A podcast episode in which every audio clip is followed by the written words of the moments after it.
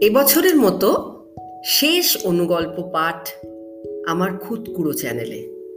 গল্পের নাম হিংসে। আজকাল সবেতেই যেন বিরক্তি আর কুচ্ছের রাগ নন্দবাবুর।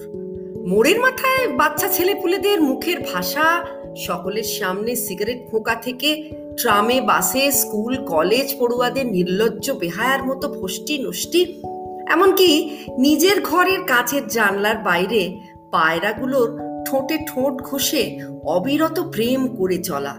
বিরক্তিকর। গা জ্বালা করে ওঠে নন্দবাবুর। কথায় কথায় উগরে দেন সেই ঝাঁঝ নন্দবাবুর স্ত্রী সেই শুনে মুচকি হাসেন আর বলেন, বুড়ো ভাম একটা।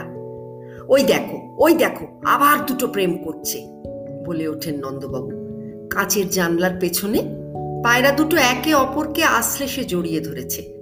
বিরক্তি করে সব নন্দবাবু আবারও বললেন, তার গিন্নি বললেন, সাংসারিক কত কথা থাকে স্বামী স্ত্রীর মধ্যে। তোমার এতে এত আপত্তি কিসের বাপু?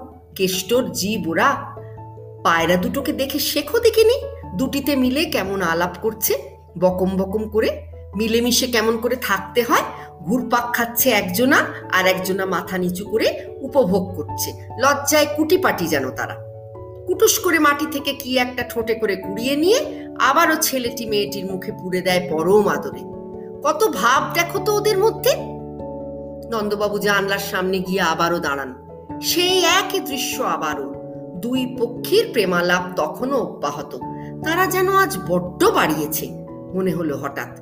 নাকি তার জীবনে প্রেম অধরা বলে ওরা তাকেই দেখিয়ে দেখিয়ে বড্ড প্রেম করছে যেন। ঘুচিয়ে দেব তোমাদের নির্লজ্জের মতো এই প্রেম করা।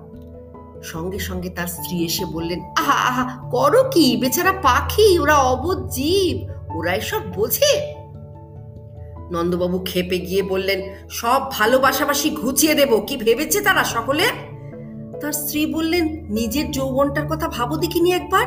ছাদের আলসের ধারে দাঁড়িয়ে তোমার সেই বিড়ি ফোঁকা আর পাড়ার মেয়েদের টিটকিরি মারা ভুলে গেছি আমি।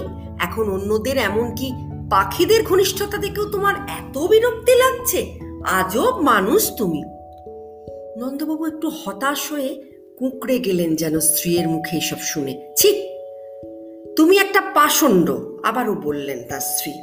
পক্ষী প্রেমের সরলতা যে উপভোগ করতে জানে না, সে একটা মানুষ।